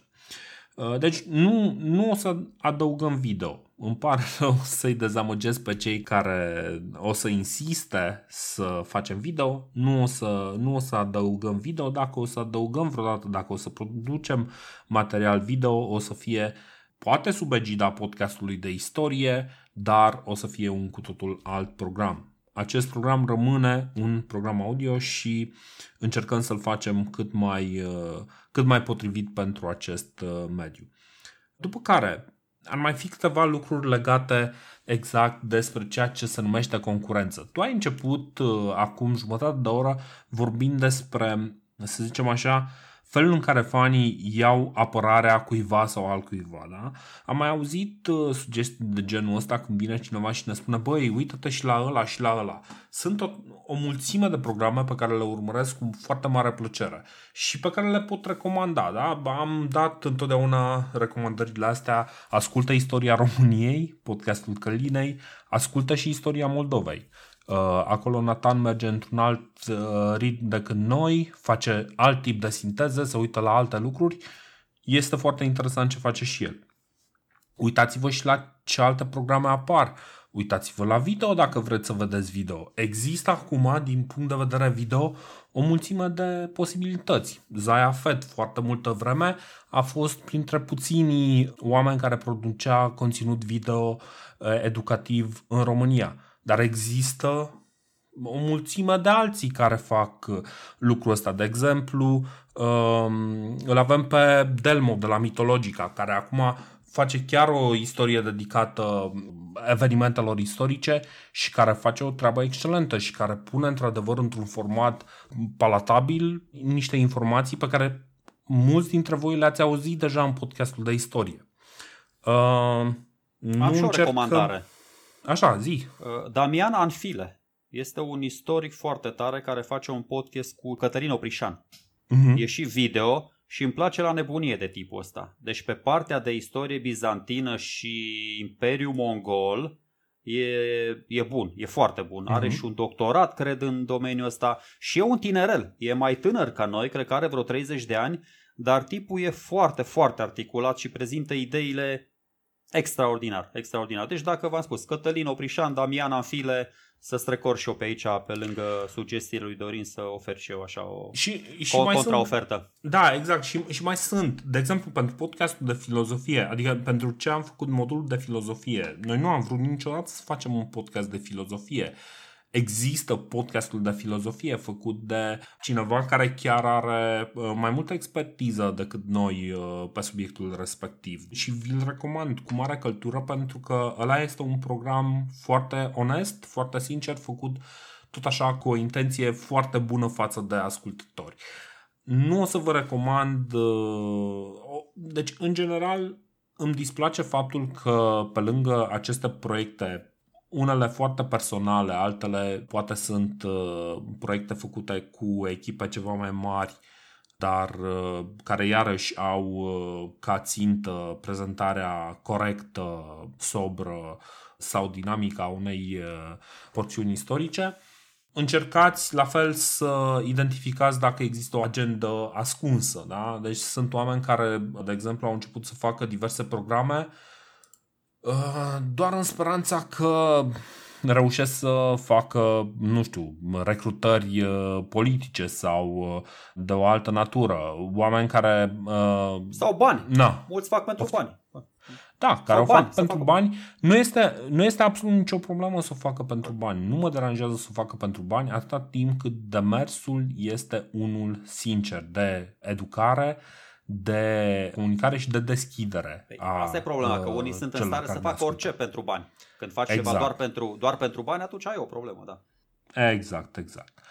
Uh, bun, deci cam asta e. Deci până la urmă noi uh, o să încercăm să ne păstrăm uh, direcția asta în care vrem să informăm cât de deschis putem, cât de onest putem, pe măsura puterilor noastre, pentru că nu o să putem să facem niciodată mai mult decât chiar putem, da, pe măsura puterilor noastre uh, să informăm cât mai uh, inteligent și să aducem niște sinteze interesante despre zona asta istorică pe care o să o explorăm până Cine știe, poate chiar reușim să ajungem până în ziua de astăzi. Și la un moment dat o să vorbim despre impactul istoric al podcastului de istorie, nu?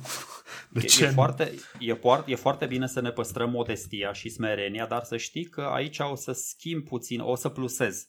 Și o să spun așa, că eu cred că și tu și eu, amândoi avem această calitate, așa amator cum suntem, în momentul în care ne aplecăm asupra unui subiect cu suficientă pasiune, interes, petrecem destul de mult timp la subiectul respectiv, eu zic că reușim să găsim nuanțe destul de istețe și de relevante, reușim să-l înțelegem destul de în profunzime. Nu de fiecare dată, dar ni se întâmplă să fim de foarte multe ori inspirați. Și chiar și atunci, eu îmi dau seama, ok, uneori nu suntem capabili să surprindem esențialul, dar eu spun că măcar am mers până la jumătatea ideii, până la trei sferturi. Și chiar dacă facem doar chestia asta de fiecare dată, poate reușiți voi să mergeți mai departe, nu știu, poate continuați voi și rugândurilor, poate faceți voi niște conexiuni mai istețe și duceți la sfârșit acea idee. Și dacă mm-hmm. facem doar chestia asta, și e un lucru foarte nobil. Și eu de-abia aștept să aflu lucruri noi, ok, că le știu, că nu le știu, că sunt... Uh, eu vă spun tot timpul. Deci eu inclusiv vă spun ce idee îmi aparține mie și ce idee am preluat de la altcineva. Că așa sunt eu construit, dar nu trebuie să fie toți ca mine. Zic așa. Și v-am spus, pe cale, eu nici măcar nu-mi propun că până la urmă, așa a început o discuție din asta amicală între mine și Dorin.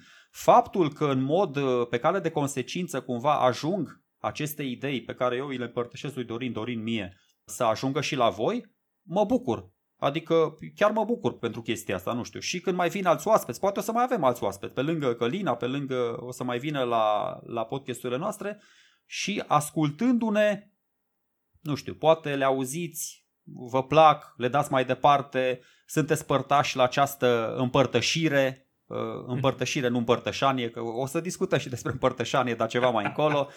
Dar, dar și asta spun, o să fie presărate cu tot felul de glumițe, cu tot felul, exact cum face și Călina la aia în podcast, cu tot felul de inside joke-uri, că eu acum, Dorine, mai lasă-mă un an și cheamă după aia orice filozof să vorbească cu mine pe teme platonice. Că eu și acum, eu, adică eu pot să fac o glumă din asta cu mișcarea de revoluție, dar gluma asta n-ar înțelege-o nici Platon, nici Aristotel, mai ales Aristotel. Pentru că ei nu prea credeau în heliocentrism, de exemplu, știți? Ei credeau că Pământul este în centrul Universului și un pământ din ăsta imobil. Dacă vreți, vorbi și despre filozofie, nu, nu doar despre istorie. Dar, da. Da, uh, băi, da. deci uh, știi cum e, your philosophy fu, ca să zicem așa, sunt, suntem siguri că va crește, dar nu asta este important, că până la urmă nu suntem aici să facem paradă cu cunoștințele noastre personale. Corect, este, corect. E, rămâne un act uh, de explorare. Uh, Bun. Trebuie să mulțumim uh, unor oameni care ne sprijină în, uh, în ceea ce facem. Le mulțumim celor care ne sprijină pe Patreon și apropo, am republicat pagina de Patreon. Dacă vreți să nu mai sprijiniți podcastul, sunteți, uh, e, e momentul perfect să vă dezabonați. Mulțumim celor care ne-au susținut uh, încă din vremuri vechi pe patreon.com slash podcast de istorie. Mai trebuie să-i mulțumim evident Ioanei care va face munca dificilă de editare de după. Ioana pe care o să am o avem amintit, neapărat uh, într-unul din uh, episoadele de podcast ceva mai încolo în timpul anului. Și uh, da. Când vorbim despre creștinism ar fi bine, știi că dacă nu ne pregătim foarte bine să pasăm responsabilitatea pe umerii Exact, ei. exact. Să, să, să fie cineva pe, pe cine să aruncăm uh, greul uh, documentației. Bun. Mulțumim mult că ne-ați ascultat. Uh, mulțumim Călinei că a venit alături de noi, chiar dacă ea nu mai este în înregistrare. Și Acum, revenim cu forțe proaspete cât mai Și revenim cu uh, forțe proaspete, uh, nu vă zicem când, pentru că nici noi nu știm. Vedem cât uh, durează să înregistrăm, vedem cât durează editarea și o să încercăm uh, să facem în continuare programul care, care va tras până la urmă către noi. Și, a, apropo, înainte să plec, vreau să mai zic încă o chestie. Știu că Zaya Fett își numește segmentul de istorie, podcastul de istorie. Dar podcastul de istorie cu litere mare așa e unul singur și acela este cel făcut de Torin Lazar și Sergiu, și Sergiu. Mocreanu, care vă salută. La revedere! Să Ciao. ne auzim cu bine la cât mai mulți ani!